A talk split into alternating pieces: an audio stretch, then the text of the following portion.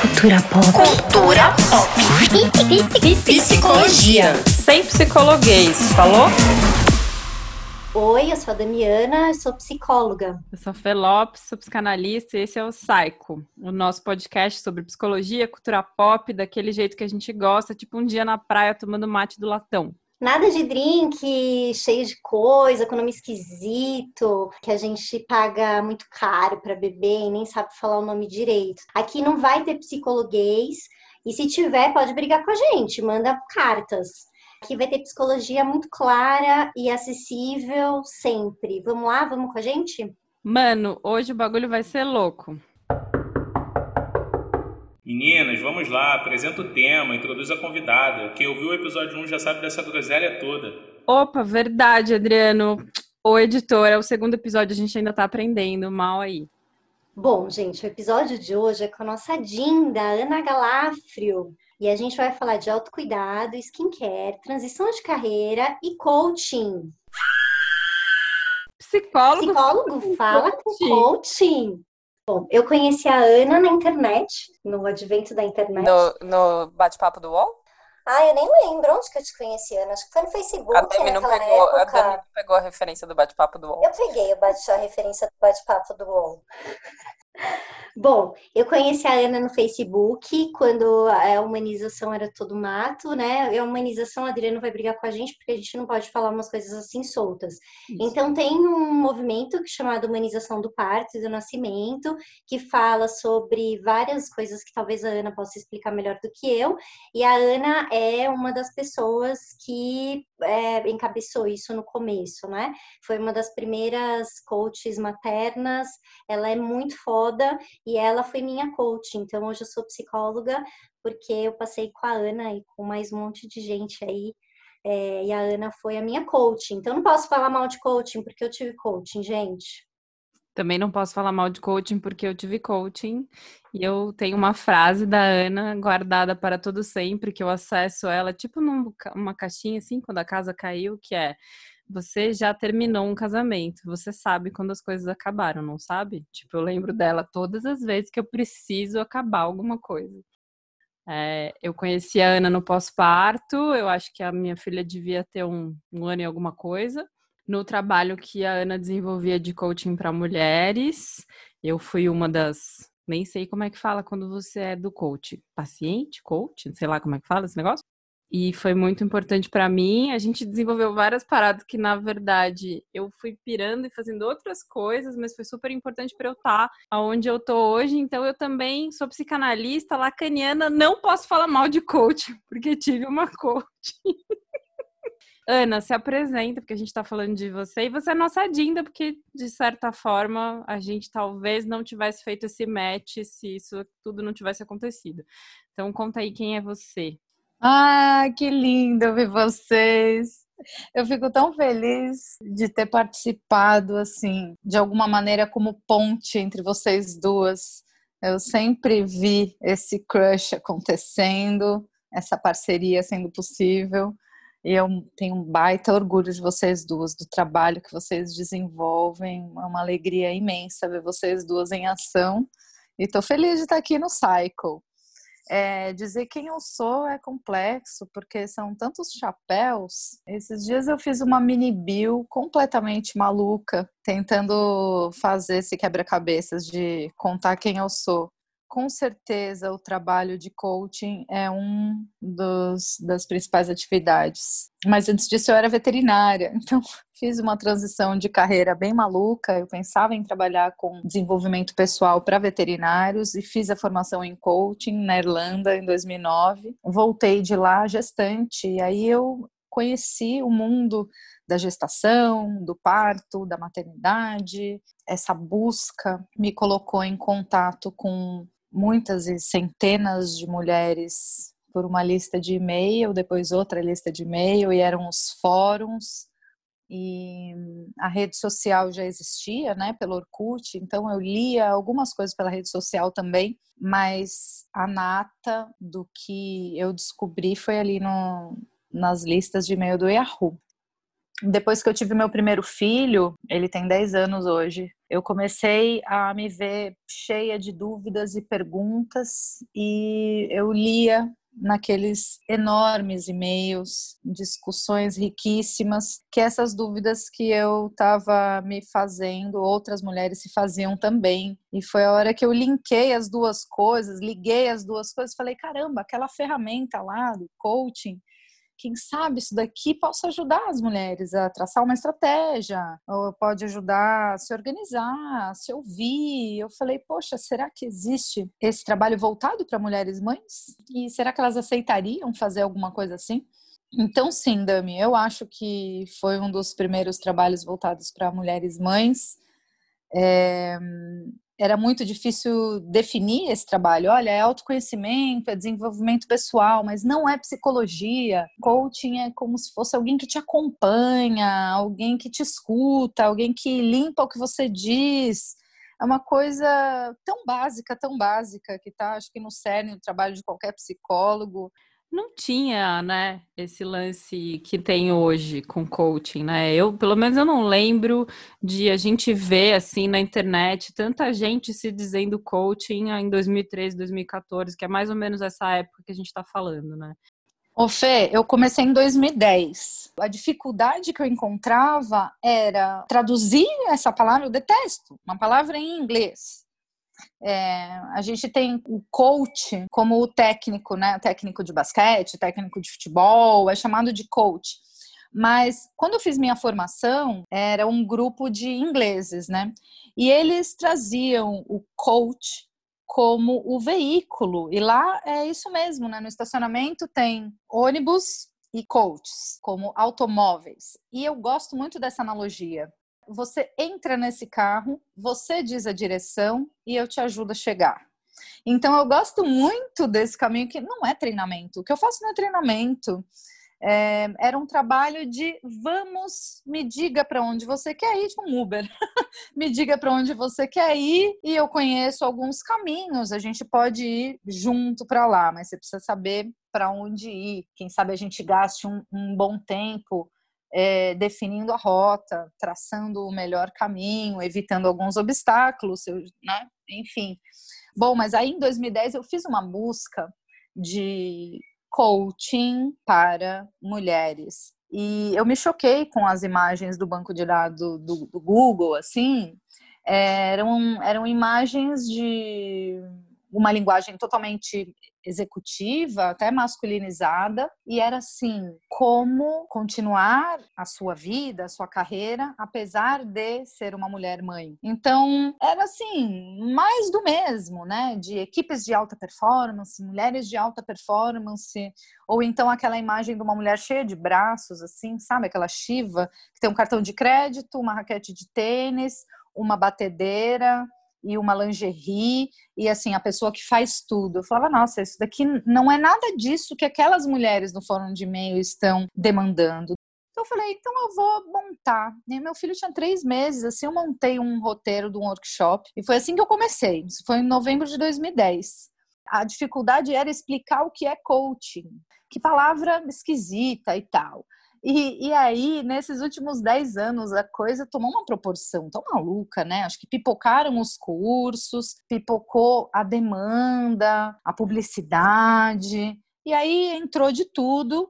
E hoje a dificuldade é, novamente, redefinir o que eu faço, porque durante esse percurso acompanhei muitas mulheres que trabalham com mulheres.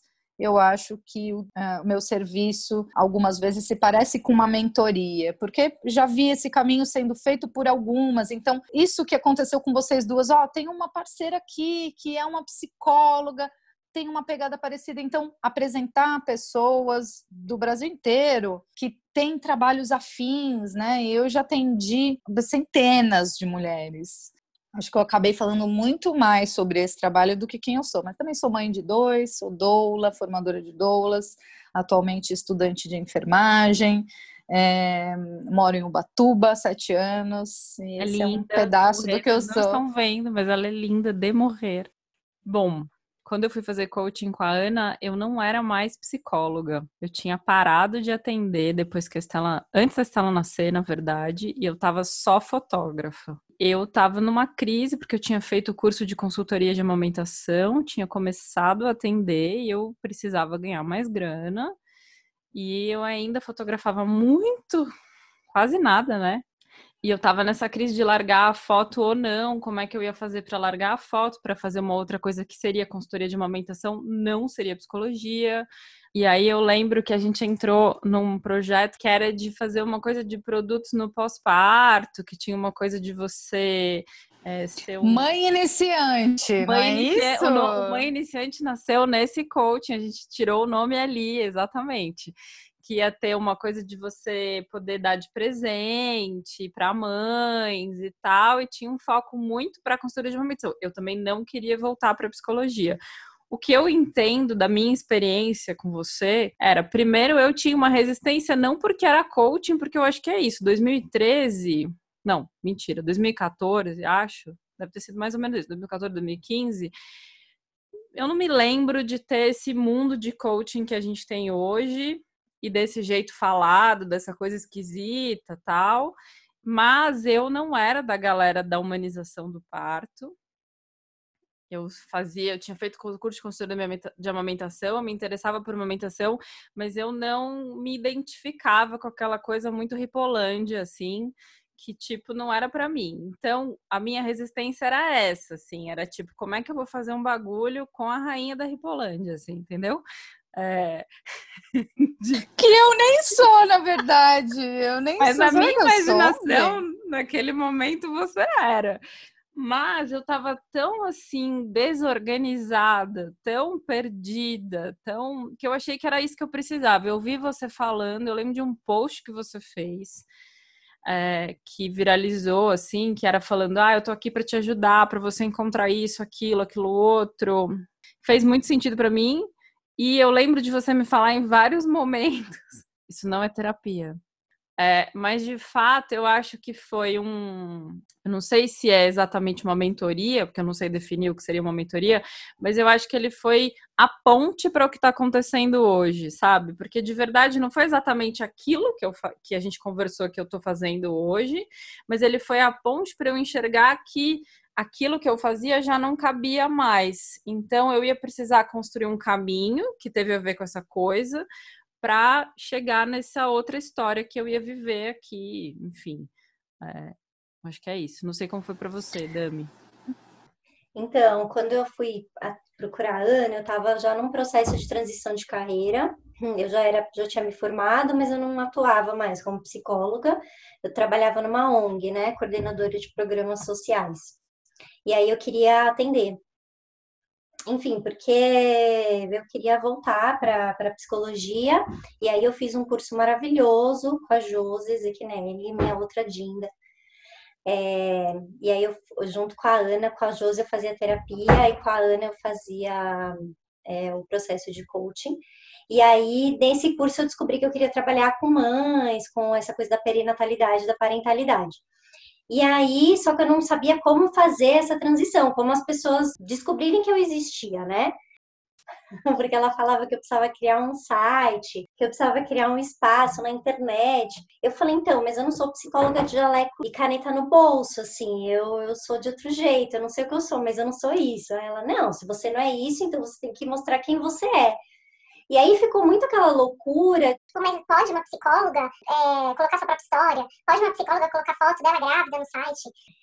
E a Ana me ajudou muito nesse processo de entender que sim, que aquilo era eu. Que é o tema da semana passada, né? Que é o tema do episódio passado, que a gente estava falando sobre isso, sobre a naturalidade terapêutica e tudo mais, né? Mas naquele começo era nesse lugar mesmo, de existir, eu, eu ser apresentada para as pessoas daquela forma, da forma que eu realmente sou, e não maquiada de um jeito que supostamente as pessoas gostariam de me ver. Eu lembro muito de ser um processo de dentro para fora mesmo, de lapidar, enxergar a sua própria essência e se afirmar enquanto uma mãe psicóloga. Eu acho que a maternidade, é como um curso de idiomas. Eu falo alemão, uma, pessoa, uma psicóloga que fala alemão. Eu sou uma psicóloga que fala manhês, porque eu sou mãe, eu passei por isso, eu, eu sou forjada nesse, nesse rolê, eu passei noite sem dormir, eu mudei meu corpo, ou não, ou eu adotei, ou eu amamentei, ou não. Então eu trago isso. E, e, a, man, e a maneira como você foi nomeando quem você é, isso ajuda também a colocar no radar das outras pessoas, opa, aquilo ali conversa comigo. Ela não tá Sim. de jaleco, ela me vê próxima. Eu acho que foi muito assim, né, Dami? Total, foi desse jeito. E aí, a Ana foi essa pessoa que me falava, não, se você não é assim, então não faça desse jeito. Faça do jeito que você é. E aí tinha, teve um dia que eu tava de lenço, né? É, porque eu uso muito lenço. Vocês podem ver, nas fotos que saem por aí eu tô de lenço. E, e aí a Ana falou assim, ó, oh, você tá ótima já com esse lenço aí, já pode tirar foto e já colocar no seu site, essa foto já tá ótima. Aí eu, sério? Aí ela, é, é, essa é você, vai lá, vai lá. É, a gente tava falando muito nisso, nesse processo, porque quando a gente conversou era dois mil e dezesseis, é, acho que final de dois mil e quinze, começo de dois mil e dezesseis, alguma coisa assim. Então ela falou muito isso, né, que é a criança que vai crescendo, que no começo você precisa meio que... Não, tudo bem, eu confio em você, vai, vai dar certo. Vai lá e agora a criança já fala, não, não quero do seu jeito, eu quero do meu jeito. Que, que são coisas que é essas coisas que a Ana fala pra gente, que a gente vai pensar depois. Mas que várias vezes ela me falou, isso não é terapia, eu não sei te responder isso, você vai ter que falar com a Josi. Aí eu, não, tudo bem, mas eu quero falar do mesmo jeito, porque hoje eu preciso falar disso. Ela, não, tudo bem então, mas ó, não sei, isso daí eu já não sei mais nada. Não, tudo bem. Acho que é uma parte super importante de, do trabalho é saber o que eu não faço. E eu realmente não faço terapia. Ai, mas por que que eu sou assim? Por que que eu sempre paro no mesmo lugar? Aí, quando vem essa pergunta do porquê, eu já penso, o porquê me remete ao passado. Eu preciso ir lá atrás, buscar, encontrar de onde surgiu esse padrão, encontrar isso na minha ancestralidade, encontrar isso na minha infância, encontrar isso em, outros, em, em outras experiências que eu tive da vida. E eu não faço esse papel no coaching, de ajudar a pessoa a ir para trás. É um trabalho muito mais de como seria se dessa vez eu me visse no meu site de lenço, amamentando minha filha. É muito mais daqui para o futuro. Então, eu gosto de deixar muito claro, e principalmente porque eu sou alguém que faz terapia há vinte e dois anos, e que é essencial na minha vida, e eu falo, opa, isso aqui leva para terapia. A pessoa não pode confundir essas duas coisas, e eu não posso é, me arriscar e ser leviana de querer psicologizar alguém, né, meu? Não, mas eu acho que isso é uma diferença que se perdeu de dois mil e quatorze para cá, talvez até antes, já que você falou que você começou em dois mil e dez, que a gente foi vendo cada vez mais virar o coaching a terapia, aí começou a rolar esse embate do coaching da terapia, porque de fato você via pessoas se colocando como coach de lifestyle, de vida, assim, que era uma coisa, assim, quase terapêutica. Eu acho que essa é uma diferença que, para mim, faz muito sentido, que é de pensar que há coisas que são terapêuticas. Nadar pode ser terapêutico para uma pessoa. Fazer o tal do skincare lá, coreano, com setecentos e cinquenta passos tenebrosos, pode ser terapêutico para uma pessoa, ou ansiogênico para outra, no caso eu. Mas a gente, isso não é terapia, né? Isso não vai resolver conflitos.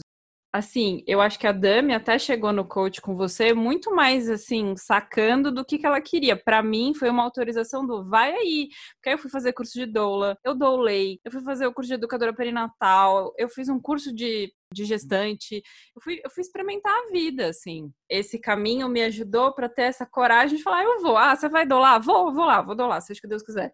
É, vou, vou. Detesto sangue, quase morri. A mulher teve uma hemorragia, eu achei que eu quase desmaiei. Para eu sair de lá e falar, é, eu acho que eu não quero fazer isso, sabe? Eu acho que teve uma, uma coisa de uma autorização para vai, experimenta aí, pode ter uma psicóloga de lenço, pode. Acho que nesse ponto a gente é bem, é nisso que a gente dá match, eu e a Dami, né? De a gente querer ser psicólogas que são psicólogas do jeito que a gente é na vida. Eu tive outras experiências com coach, não, com, não como como coach, mas eu lembro de ter assistido vídeos ou de ter ouvido um audiobook de uma mina que chama Paula, alguma coisa, não lembro sobre o nome dela agora, que tinha um, que tinha um, um audiobook que chamava Escolha Sua Vida, que foi super legal pra mim, eu achei ele super incrível. A própria Brené Brown, que a gente estava falando ontem, que não é coach, é psicóloga, e fala sobre a coragem de ser imperfeito. Cara, eu acho o trabalho dela muito interessante, mas eu acho que é isso, você entender que tem mercado para todo mundo e que tem lugares aonde você não vai, né? O executivo que acabou de ser demitido muitas vezes vai precisar muito mais de alguém que ajude ele a olhar para frente numa coisa mais prática do que alguém que vai olhar para trás. E talvez as coisas possam caminhar juntas, né? Eu acho que é isso que a gente perde um pouco dessa ideia de que, pum, vou arranjar uma parada que em oito encontros eu resolvo minha vida. Pronto, acabou, beleza, sou, né? Sou plena.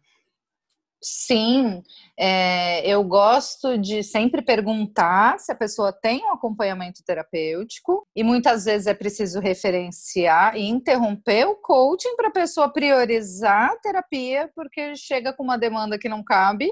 É, e então, assim, no meu caso, a terapia é algo contínuo e quando eu tenho uma inquietação, um desejo de experimentar, ou me sinto desorganizada, ou uma nova empreitada, eu vou para o coaching, que daí é um processo de dois, três meses, começo, meio e fim, acabou, mas eu não parei a terapia, entendeu? Não posso.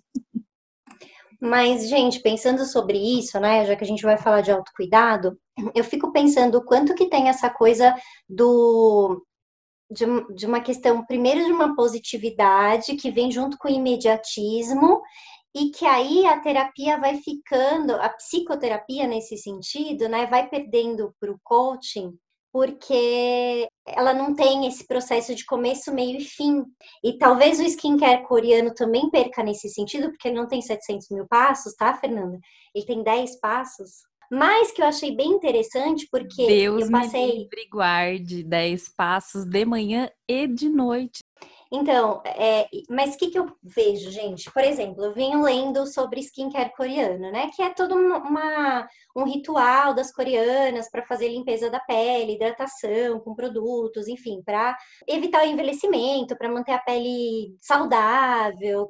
E aí eu fui vendo isso, né, na pandemia, porque eu queria começar uma rotina no skincare, porque, enfim, trinta e oito, beleza, já entreguei minha carteira de feminista quando eu falo isso, mas tudo bem, entreguei já. Eu já esperei, já tô, levei pra terapia essa semana, já tô trabalhando isso. Enfim, só que aí o que que aconteceu? Eu li muito sobre isso em, re, em relação às coreanas, e são dez passos, e elas respeitam os dez passos, e vai tudo certinho. Essa semana eu passei com uma dermatologista de São Paulo, online, ela me atendeu lá do consultório dela lá em São Paulo. Cara, ela me falou, não, eu vou te passar um creme. Mais rápido, imagina, você vai ficar dez, você vai ficar o quê? vinte minutos lá fazendo o skincare? E aí eu entendo o lado dela, porque é isso, são vinte minutos, mas pra mim não era sobre os vinte minutos, era sobre eu ficar ali durante vinte minutos pensando em nada, passando um negócio na minha cara, e assim, ó, tô passando na minha cara, porque eu tô vinte minutos sem pensar em nada, sem pensar em nada muito filosófico, sem ter que estudar nada, porque eu acho que a gente fica muito nesse... nessa aceleração das coisas, de ter que aprender tudo, de ter que resolver muito rápido os nossos problemas.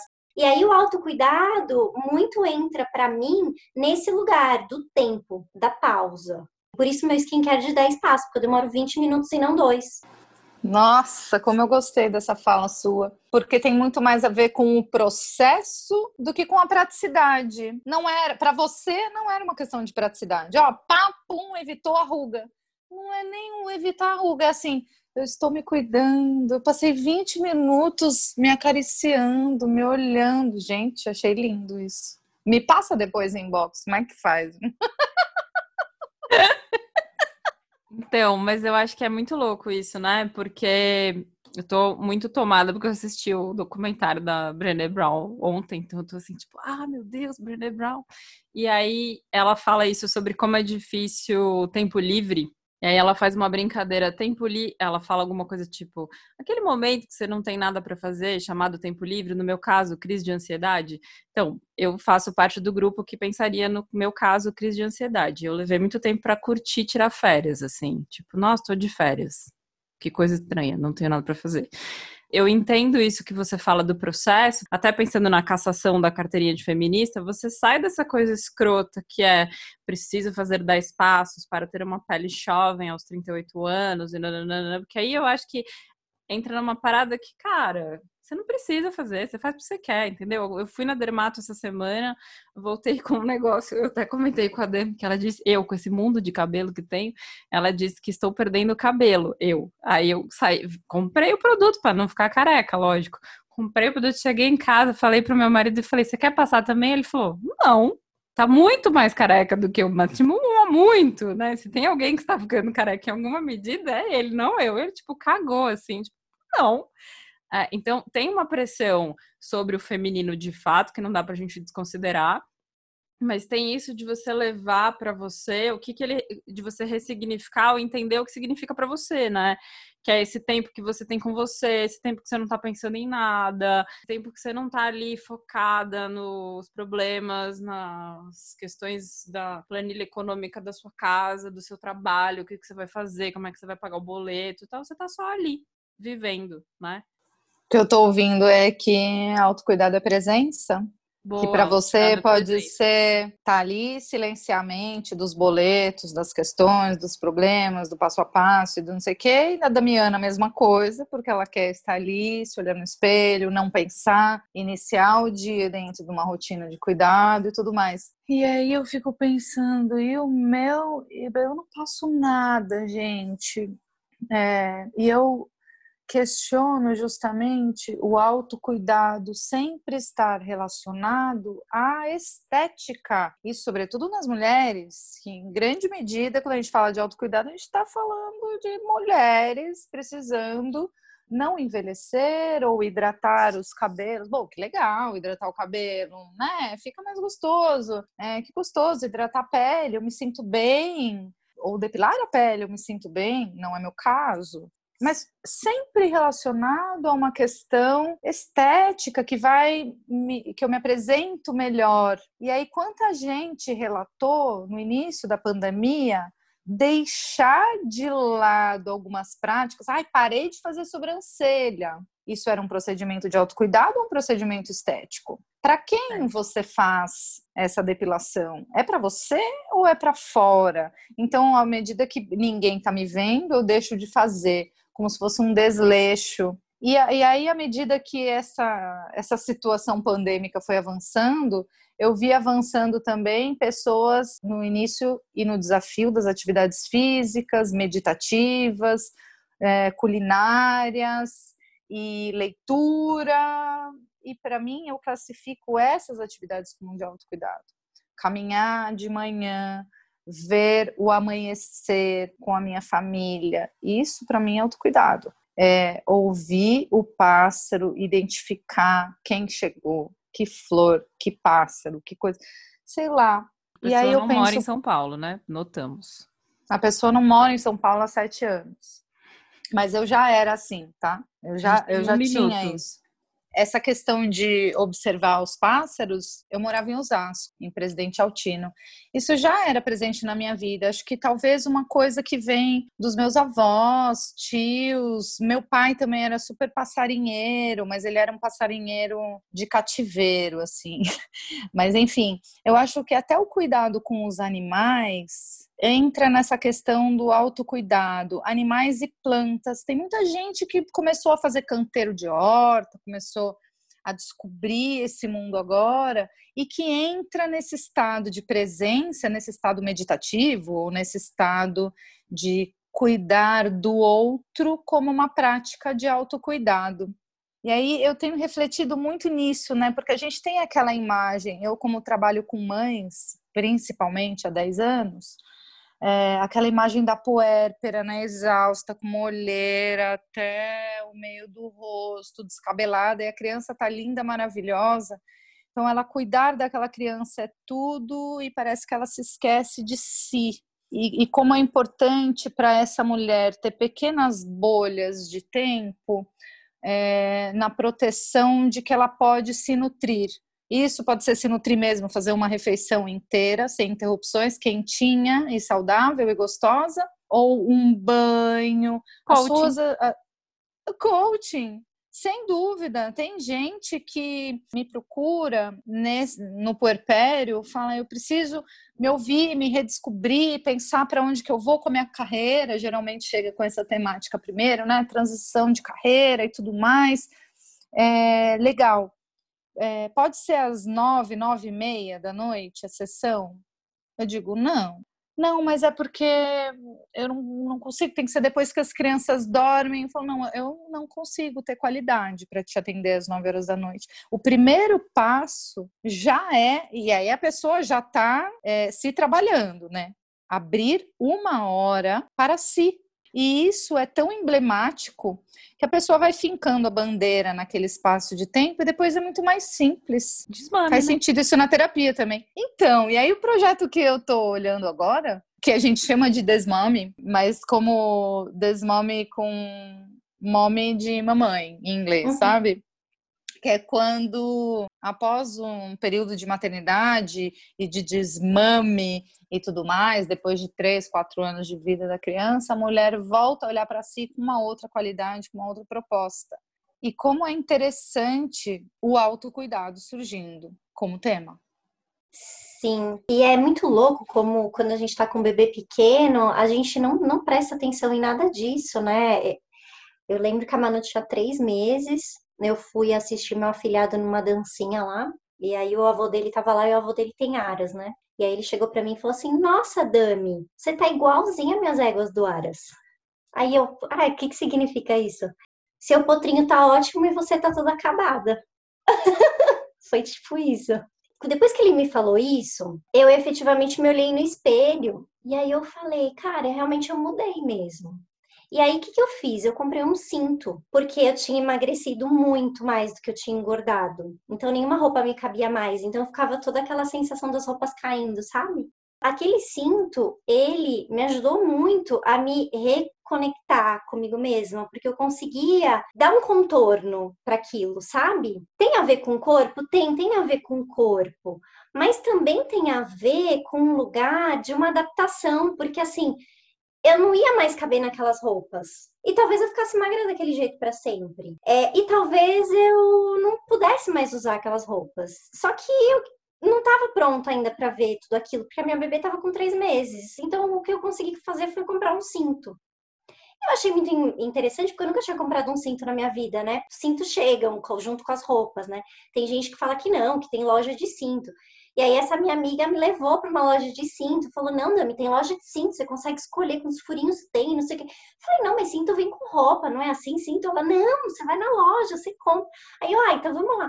Aí eu comprei, eu tenho ele até hoje, eu, é o único cinto que eu tenho, porque eu comprei na loja de cinto. É, mas ele me ajudou muito a manter esse contorno e conseguir me sentir bem no corpo que eu tava na, naquele momento, sabe? E não só no corpo físico, no corpo mental mesmo. Porque eu acho que, apesar de ter sido um pouco escroto, ele nomeou. E assim, seu Mário, adoro o senhor, o senhor tá ouvindo. O senhor não é escroto, foi a fala que foi meio esquisita que me comparar com uma égua. Eu adoro o senhor. Mas assim, ele nomeou uma coisa que pra mim tava desconectada, eu não conseguia entender o quê. E aí que eu fui pra terapia, e aí que eu fui olhar minha carreira. Esse momento foi muito crucial, achei bem interessante, assim. É, que a gente não olha pra isso, né? Nesse negócio da égua, eu lembrei que uma vez eu tava já arrumada pra sair e tinha uma pessoa me ajudando em casa e tal. E aí ela, tava, ela falou assim pra mim, eu fico com a Estela, pode se arrumar. Aí eu, mas eu já tô arrumada. E eu acho que é isso, né? É uma construção pra este novo ser que foi parido ali naquela ponte, né? Você atravessou a ponte e encontrou essa outra pessoa aí. E é uma construção que ela tem um tempo, assim, né? Eu acho que eu levei bastante tempo para voltar, para reencarnar no próprio corpo ou para reencarnar num corpo novo. Não tanto por essa questão do, do corpo em si, mas para se reconhecer ou entender o que, que você quer daqui para frente e tal. E aí, nesse aspecto, eu acho que a, a experiência do coaching, ela foi muito interessante para fazer esse, assim, sabe? Esse pá! Tipo, é isso. Porque a minha sensação, quando eu descobri a humanização, a galera, não tanto o tema, era de que eu gostei das pessoas, eu queria fazer parte daquele mundo. Mas eu não sabia o que que eu queria fazer. essa experiência teve a ver com isso, assim, que também é uma experiência onde você ainda está muito conectada com a maternidade, né? Eu não sei você, como doula, se você vê isso, mas eu vejo muitas mulheres, eu dou aula num curso de formação de doulas, eu vejo muitas mulheres que vão para o curso de doulas porque ainda estão naquela vivência do pós-parto, ou porque foi incrível, porque foi horroroso, e querem transformar aquilo numa atividade que muitas não vão fazer daquilo uma atividade.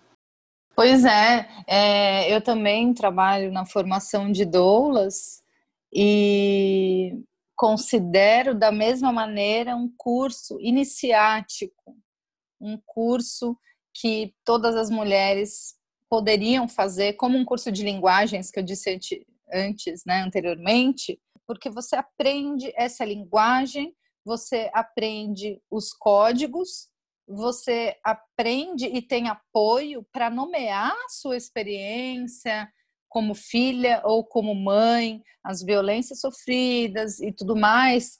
E isso é de uma potência imensa, né? E o curso que eu fiz em Ubatuba, eu fiz dois aqui de imersão para formação de doulas e um de doulas pós-parto, ele é todo temperado com a temática do cuidado, do autocuidado. É, então, isso é muito importante para quem quiser ou não atuar como doula, mas você aprender a olhar para si antes de estender a mão para uma outra pessoa. Ah, e muitas vezes as mulheres que vão lá para o coletivo Gesta fazer o curso, elas estão indo, é a primeira vez que elas estão saindo sem os bebês. Então o curso é importante, mas às vezes ele é só aquele...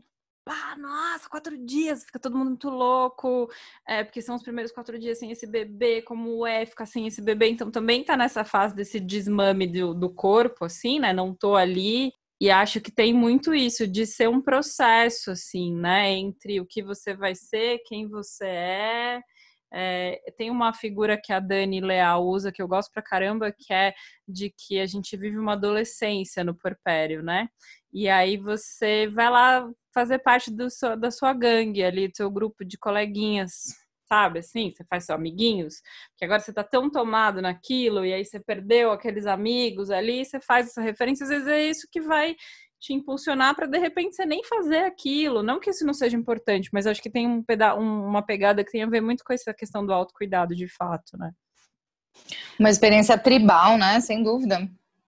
Você sabe que na França... eles chamam de matrescence o puerpério, porque eles comparam com a adolescência. Fina. Só, né? Cultura, né? Fina, você viu que o Adriano falou pra gente que a gente ficou falando de intercâmbio no outro, que a gente é muito fina. Ai, muito fina, foi. Bom, vou voltar é... na pauta, porque eu sou a lacaniana do grupo, chata pra cacete, então vou falar o seguinte. Ana, morar fora de São Paulo é autocuidado?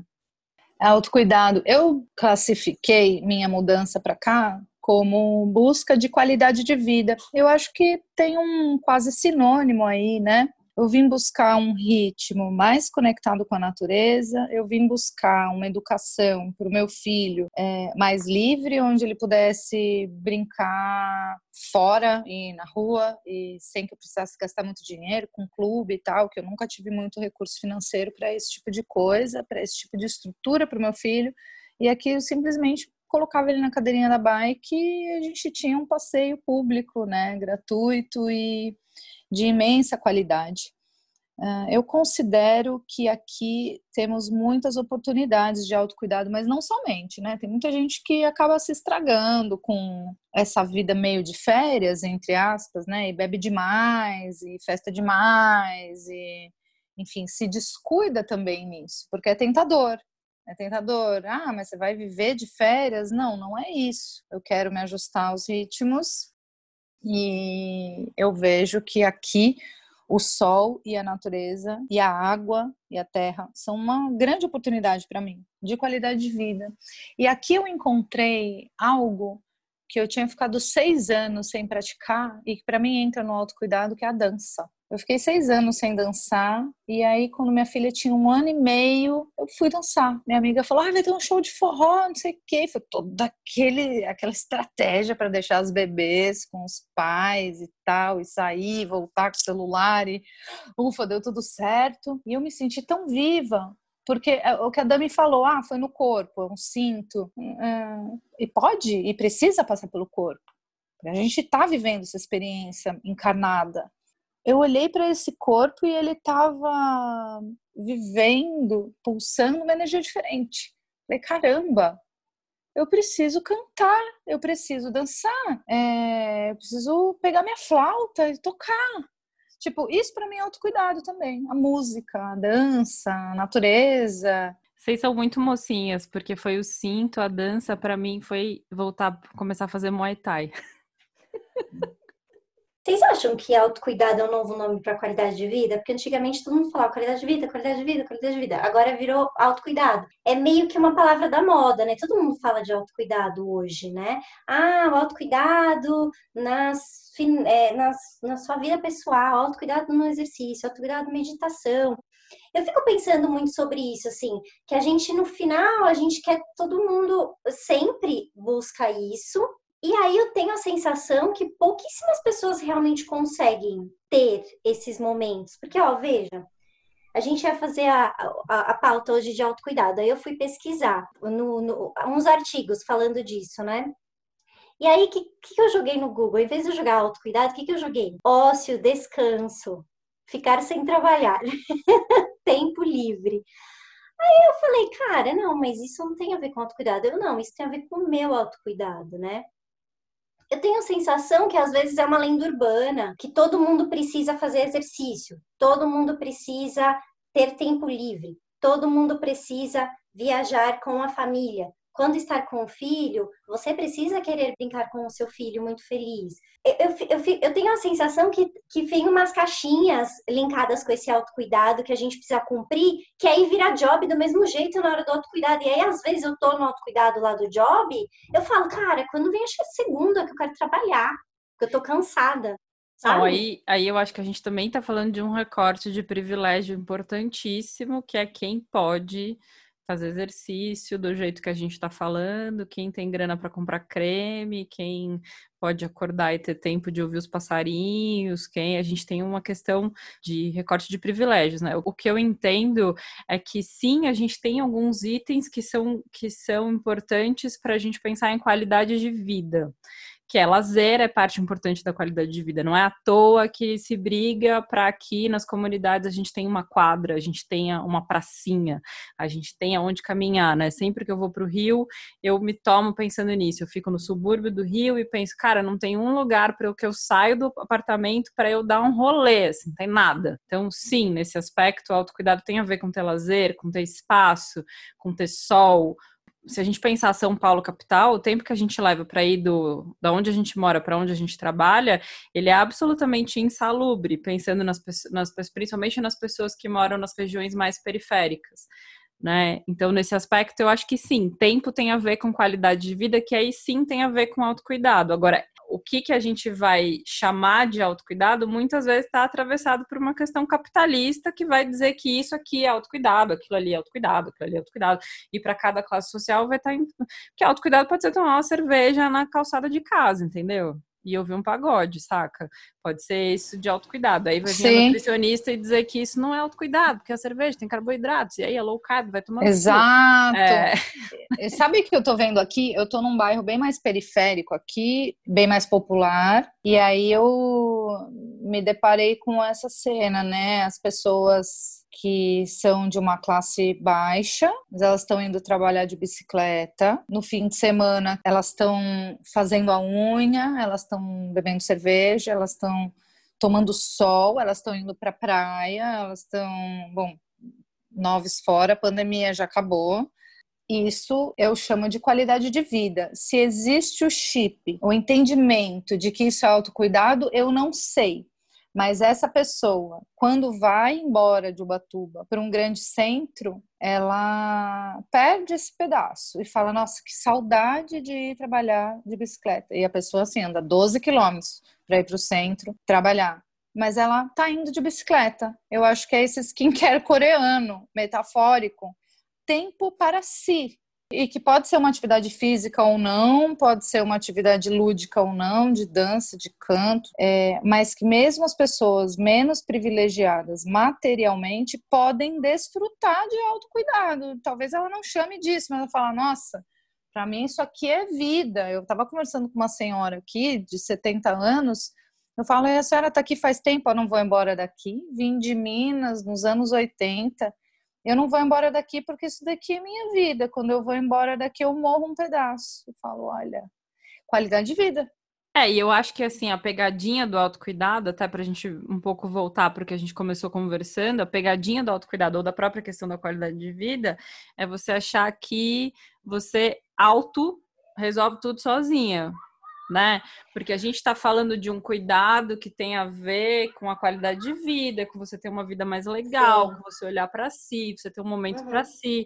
Mas, de fato, a gente tem questões que vão necessitar de que você precise de uma ajuda externa, de uma então, outra pessoa, né? Eu fico é, pensando...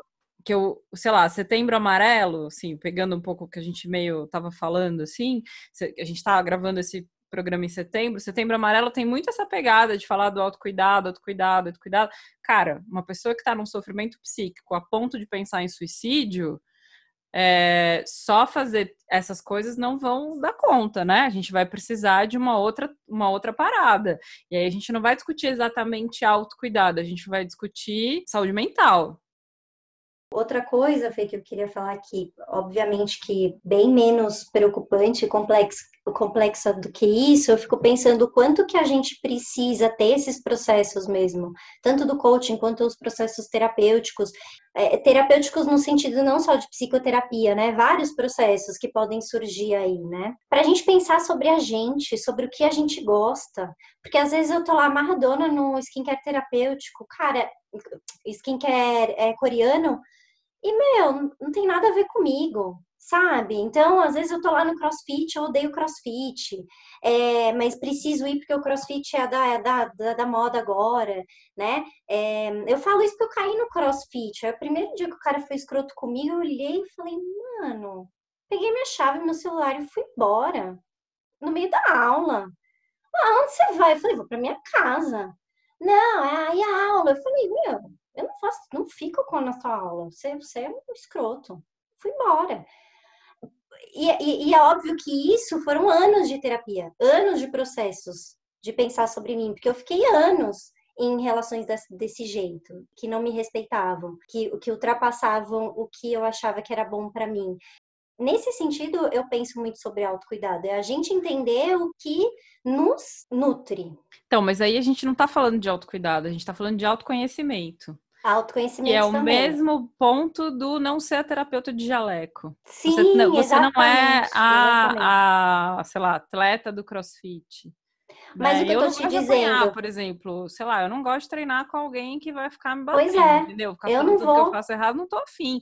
Como não eu não vou. gosto, né, do la... terapeuta lacaniana tem essa mítica de que é muito do mal, fala coisas horríveis, deixa a pessoa saindo arrasada. Eu não sou essa pessoa, eu não quero, eu não quero, inclusive, fazer terapia com alguém que faça isso comigo, eu não faço Exato. isso com outras pessoas. Eu não faço. Se é. eu achar que eu tenho que fazer isso... Aí eu não tô mais escutando você, porque eu tô sendo uma coisa que não sou eu. Então, eu sou a terapeuta que tem outras intervenções, assim. É... Então, acho que aí a gente tá falando de autoconhecimento, que aí a gente volta no que, que é o coaching, o que, que é psicoterapia, que, que a gente contribui para um autocuidado, né? Lá na história, no final, que contribui para o autocuidado, né? Porque se você não se conhece, você vai se colocar em situações que não tem nada a ver com você. É, eu fiquei com vontade de falar isso, que eu já me sinto contemplada, Dami, com o que você falou, do quanto é importante eu me conhecer, conhecer meus limites para eu descobrir o meu caminho de cuidado. Mas é, olhando daqui de onde eu olho a sociedade, daqui dessa minha janela, eu vejo o quanto as pessoas, e talvez eu esteja falando especialmente das mulheres, precisem de um produto para ela identificar Uh, e consumir cuidado, porque essa é a única linguagem que a gente aprendeu desde a infância. Então, se eu compro tudo na minha vida, eu vou comprar cuidado também, eu vou comprar saúde mental também, eu vou comprar beleza, eu vou comprar juventude, eu vou comprar saúde, mas será que eu vou para algumas pessoas, se eu privar do tal creme, ou se ela vier morar em Ubatuba e não tem o tal creme, não tem o tal professor de alguma coisa, aqui deve ter, mas enfim, se ela for privada dessa rotina e dessa prática, eu, eu fico muito curiosa com isso. Onde é que a gente vai achar algo que não é comprável, mas que me cuida? Sabe, assim, buscando essa coisa do skincare, do corpo e tudo mais. E se a gente vai para um bruto, e se a gente vai para um passado remoto, ou se a gente vai para uma comunidade tradicional, quilombola, indígena, se a gente vai para uma população primitiva, o que, que isso significava? E para mim as relações entram nisso, no autocuidado, como eu sofri nessa pandemia, sem ver ninguém, sem receber um abraço humano, um adulto. Isso para mim é autocuidado, me relacionar com o outro. Eu estava literalmente enlouquecendo sem esse tipo de afeto. Eu precisei fazer algumas alianças aqui e falar, por favor, vem me abraçar. E assim, não sei se faz sentido para vocês. Não, faz mas super sentido. E relacionar, que... sabe essa sexta-feira no barzinho que a gente fala, né? Nossa, que delícia, um happy hour. E é isso, às vezes não precisa nem ter a bebida ou o bar, mas eu preciso ver alguém e conversar com uma pessoa adulta e ser olhado no olho. Isso pra mim é muito autocuidado. Então, mas aí eu acho que a gente faz um plot twist, assim, pra pensar que tem uma questão muito envolvida com o capitalismo, no que a gente tá falando do que é autocuidado, que é comprável. Eu, por exemplo, não sou o tipo de terapeuta que acho que todo mundo precisa fazer terapia. Eu acho que quem precisa fazer terapia é quem precisa, não é todo mundo. É, porque também vira outro produto, né? Então, autocuidado é terapia, vamos todo mundo fazer terapia. Não, cara, não é todo mundo precisa fazer terapia. Vai nadar, vai fazer outra coisa. Às vezes não é isso que você precisa. E uma outra coisa que eu acho, quando você fala sobre isso, pensando até nessa questão capitalista, é... como a gente esvaziou as relações através das mídias sociais. Não sei se você viu o documentário do Os Dilemas das Redes, e que então a gente começou a colocar esse, esse buraco dessas relações em cima de produtos e coisas, né? E aí é isso, no tempo que a gente tem livre, a gente está consumindo coisas, é, entendendo os jeitos que a gente tem que ser, a gente está lá produzindo fotos para ganhar like, não interação, né? Eu estava debatendo isso esse fim de semana, que você posta um bagulho, você produz um conteúdo, aí você posta lá, nem tô falando do seu próprio Instagram, você querendo biscoito, mas tipo, você posta lá um bagulho e aí a pessoa manda, linda, maravilhosa, fada sensata, está coberta, não passa frio porque está coberta de razão. Não tenho nada para comentar do que as pessoas falam, né? Porque não tem interação. Então esse buraco da interação talvez seja um buraco que ficou preenchido por essa coisa que a gente está falando de consumir autocuidado, consumir exercício, consumir, enfim, essas outras coisas que a gente está falando aqui, né? Eu acho que esse tipo de busca se assemelha mais ao vício, o vício do açúcar, ao vício do álcool, ao vício qualquer outro, e que não é realmente o que preenche profundamente é, o que eu preciso de cuidado. Ah, legal, ter uma interação, ter quando as pessoas compartilham algo que eu escrevi e me respondem, mandam mensagens inbox, acho esse tipo de interação é, me nutre bastante, mais do que os biscoitos. Esse tipo de conversa que a gente está tendo agora, nossa, que delícia, me cuida, me cuida de verdade, um papo é, adulto, um papo inteligente, um, empático, diverso, porque a gente não pensa igual, a gente não, não olha o mundo da mesma perspectiva, só que aqui já está escurecendo, meus filhos estão lá, vão precisar de mim, e eu penso que eu, eu preciso também cuidar dessa outra parte, sabe? É, eu preciso ter confiança de que eles estão bem, isso também me cuida, sabe? Essa coisa de, da galinha colocar os pintinhos embaixo da asa.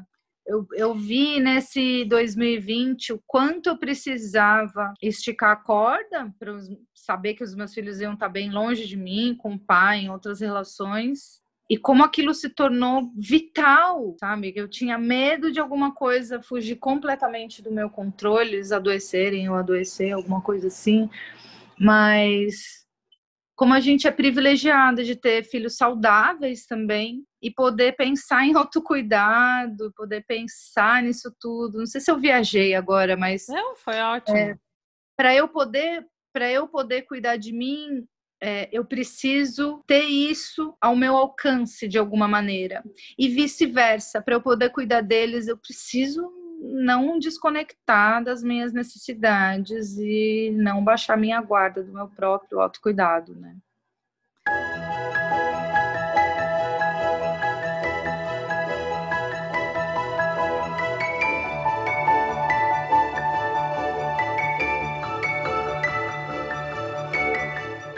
Ana, é o seguinte, a gente tem um joguinho rápido, bate-bola, que é tipo Marília Gabriela, sabe? Uma palavra, uma palavra você fala o que você lembra. Mas é uma, é um Twitter, não é um textão. Então vai lá, uma alegria. Crianças no quintal. Uma tristeza. Minhas perdas. Um nojo. Gente, eu pensei num palavrão. Pode falar. Bolsonaro. Uma raiva. Solidão. Um medo. Assalto. Uma memória base. Eu no quintal. Um amigo imaginário. Ela se chamava Renata, Helena e Fábio. Era um triângulo. Um sonho. Uma casa própria. Ai, que antiquada, gente. Mas é... Cara, eu quero fazer uma pergunta antes de encerrar. Fazer facu... Quantos você tem? trinta e nove e meio. Começar uma faculdade aos trinta e nove anos e meio é autocuidado? Exige autocuidado, mas é um projeto e é uma visão que eu tive em janeiro desse ano. Eu me vi senhora e parteira aos cinquenta anos, e eu falei, bom, se aos cinquenta eu tô partejando, eu preciso começar meio que agora, e aí eu comecei. Projeto Exige de vida é autocuidado, ah. é investimento na vida, eu acho incrível, tem tudo a ver com o trabalho que você faz, com o que a gente começou falando, do efeito que você teve sobre nós. Na nossa vida, total. Que rufem os tambores, porque está entrando no ar o quadro Dicas e Cartas dos Ouvintes. Esse último, essa última parte é só dar uma diquinha de alguma coisa legal que você tenha lido, assistido, visto. Qualquer coisa. Dias que você queira falar para o pessoal. É, jabá, já, pode ser. Vocês já assistiram Inception? Assista um filme, já não é, não é novo, não. Deve ser... Netflix? Uhum, Netflix, Leonardo DiCaprio, dois mil e treze, quatorze, quinze, alguma coisa nessa faixa. Uh, um sonho dentro de um sonho dentro de um sonho. Assistam, é bem interessante, trouxe insights curiosos. O jabá seria... Suas redes. Essa, bom, minha rede é Ana Galafrio, Instagram, YouTube, Facebook. E agora o projeto novo com a Luciana Ribeiro, que se chama Desmome. Eu espero que vocês gostam, é arroba underline Desmome, M O M M Y, né? Eu acho que tem tudo a ver com o que a gente falou hoje. É, se conversa, se conversa com esses temas. Muito obrigada, você foi maravilhosa. Você é a nossa Dinda para todos. Você é muito maravilhosa. Você é muito maravilhosa. A gente te ama. E você não vai dar a sua dica, Fê? Ah, uma dica? Ah, então, o Brené Brown, Netflix... Sobre a coragem, sobre coragem, acho que é esse o nome, Call to Courage, o chamado para a coragem, eu amei. Muito. E eu vou dar uma dica que chama Duolingo. Estou aprendendo italiano, então estou viciada no Duolingo. É, substituí o Candy Crush pelo Duolingo, porque também tem uma competição dentro dele. E agora estou falando a italiano, buonanotte. Buonanotte, bella! Ragazza. Obrigada, gente. We'll be right back.